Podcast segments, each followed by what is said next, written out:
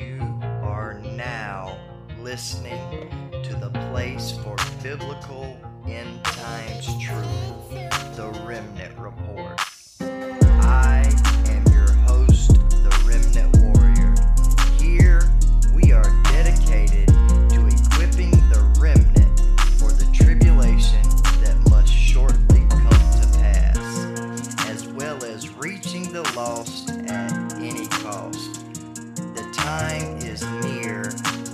Us to not love our lives even unto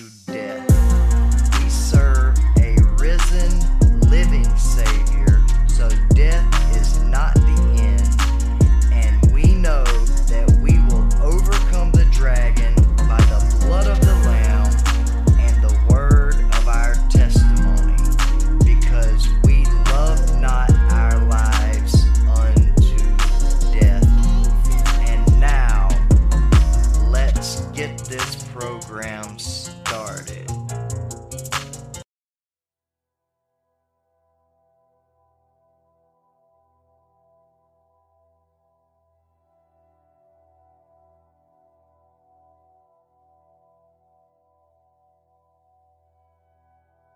you know artificial intelligence is it's connected to so many other things that are going on today and because it's like we're seeing a convergence so you've got you know not only the amount of knowledge that's being developed and the amount of data and the computer systems and uh, you know into quantum computing which is you know connected to ai um, but you also have science being developed in all sorts of different areas and we have all of this sort of converging and changing our lives, and it's all in pursuit of how do we create this demon thing.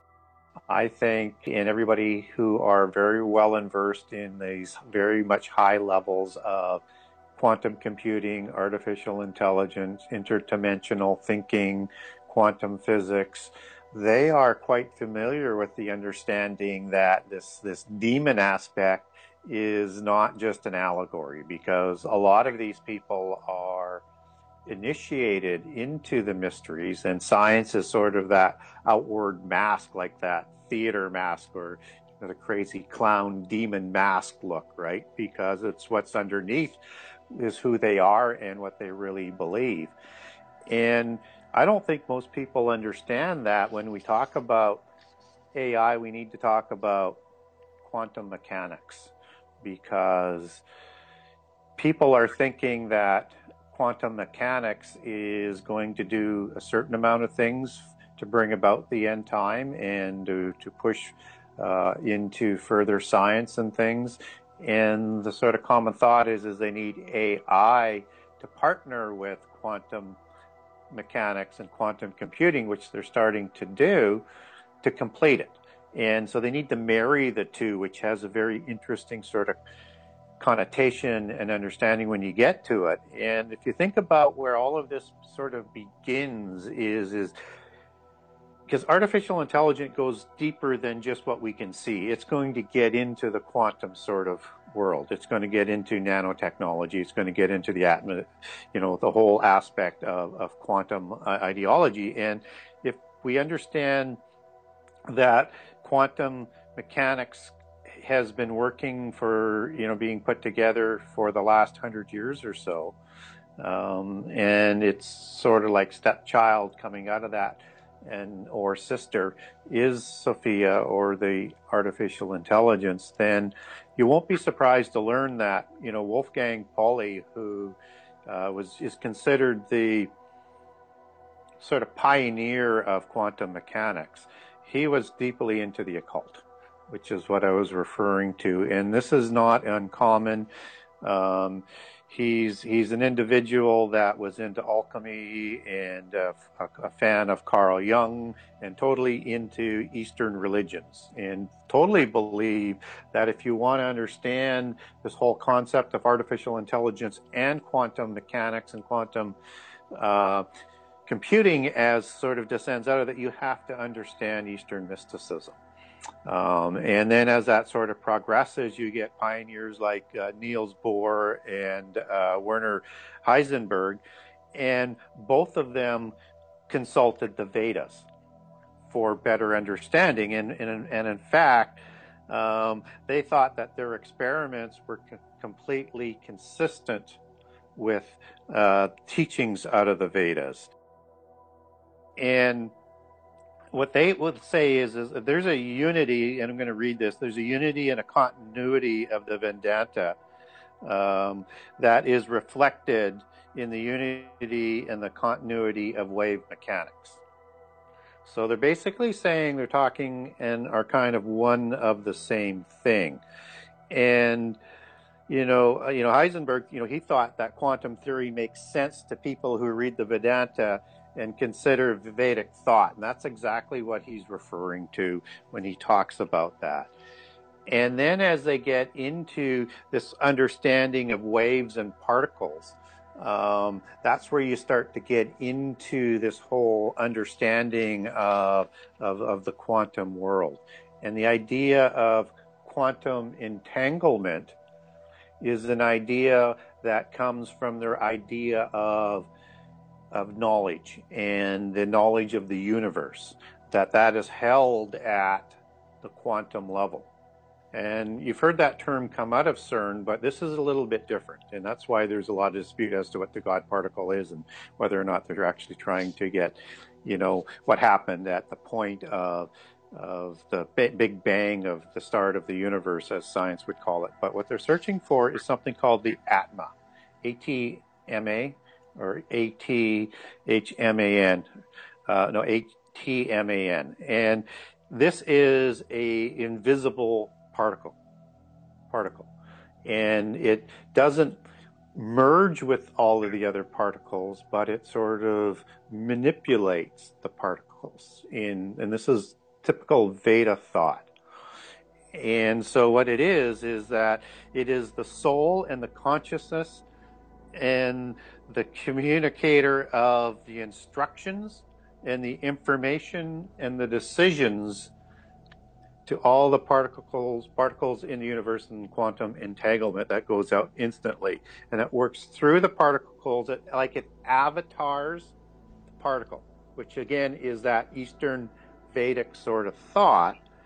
And it is the true life force and it is the undiscovered particle because they don't even know how to find it but that's what they're kind of searching for as they get down to it and it has different properties than other particles and this is what is holding the knowledge of the universe and communicates it everywhere, which they'd love to be able to tap into.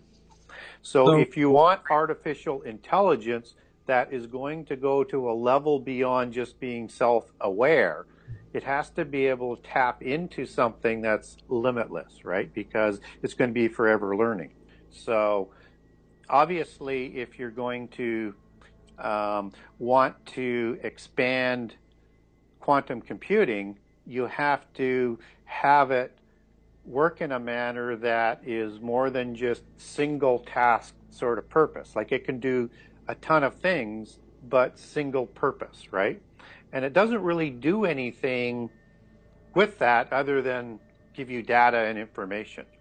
So when you hear about artificial intelligence being married up with CERN or with Google, uh, where there, and there's not that many of these very, very advanced quantum computers in the world, but wherever they're doing it, they're trying to match AI in there so that it can expand its ability than single source sort of inquiries, right?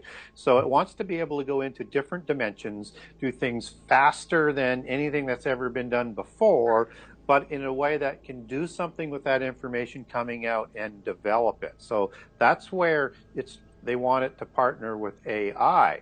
But you also want AI and the interdimension aspect if you're going to develop um, more than a self-aware individual. And I don't think it's just knowledge that makes you self-aware, but certainly this ability to become self-aware with intelligence and to be able to create things in terms of mentally and, and, and produce things out of nowhere like humans can, or at least out of the imaginations, or at least how we think we can do that.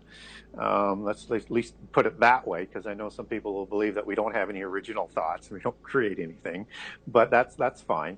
Um, but if you want to raise that to a level of godhood, to a level of technology that they had before the flood, to a level that could bring you to the point of rebelling against the omnipotent God of everything, you need access to this information in a self aware manner that can work in multiple dimensions.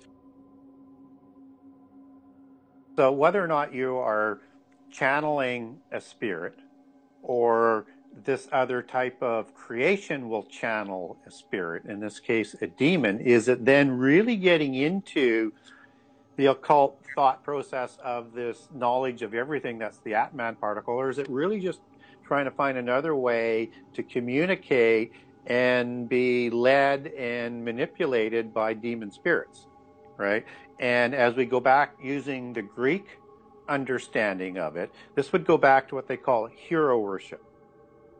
So after the hero, Titan Nephilim, died, they would be afraid of this hero spirit and would come back to haunt its um, place of authority that it ruled from. And so the people used to do uh, sacrifices and rituals to appease this god who had just lost his physical body because his body died, but it's an immortal spirit that's not permitted to go to sleep and it's not permitted to go to heaven.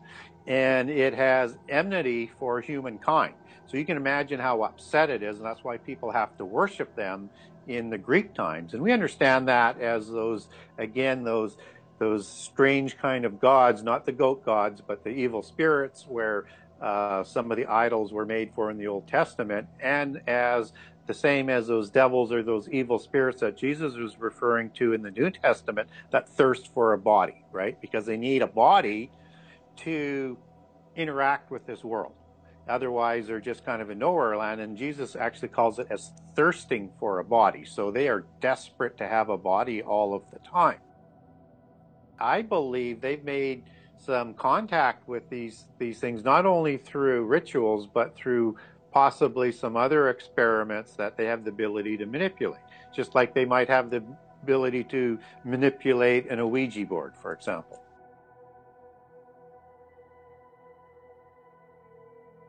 science stems out of the occult so if you go back to the formation of modern science in about 1660 to 1662, some will date back even to the 1640s with the formation of the Royal Society. This is a group that is formed by the Rosicrucians and the Freemasons, right? And they're going to develop the seven sacred sciences, which are the same sciences that were um, developed by Enoch, son of Cain, and his progeny of the of the Cain line to a level that took the uh, antediluvian world into the first apocalypse by water. And so science pays tribute to the Royal Society even to this day. And the Royal Society is still guiding everything. And what they're trying to do is develop the sciences to bring about the end time. They're trying to develop the technology to bring about the end time. They're trying to honor their pantheon of gods and dishonor the God of the Bible and not give God credit for anything and to slander God and so that they can bring about this rendezvous with destiny in the end time. So everything is absolutely linked between science and polytheism and people get confused because well they say well the seculars believe in evolution. That's pablum for the for the masses. That's all that's designed to do is temporarily lead people away from God and prepare them to accept the other ideas afterwards. They'll discard that very, very soon, I think, because, you know, the higher level of scientists and, and the people and the physicists and the people in quantum computing is, you know, they just laugh at the evolution theory because it has no basis in that type of science. This is just a theory to deceive people. So, if you understand that what's behind and guiding science then you understand that they actually called themselves as they formed the Royal Society as the last of the sorcerers and the first of the scientists. And that's that transition as they take on that new mask in, in, into modern time. So it, it has to have an occult sort of guidance to it because they're all occultists as they go up into their secret societies and into their initiations. They're all going to be initiated into these Luciferian societies, and therefore everything that they're going to do to name these things in science, they're also going to honor their gods. So when you mentioned that name Sophie earlier, that's picked by design. You always have something out of the occult. You always have something out of Greek mythology as part of, you know, whether or not it's a dragon or it's a Greek god. And Sophie is just another Greek god, right? So they are going to honor their pantheon with their inventions and their advancements and everything that they call, whether or not it's the Apollo rockets that's going to the moon. And you can do, name an endless list of this iconology that's used in science. That's there for a reason. It's their belief system.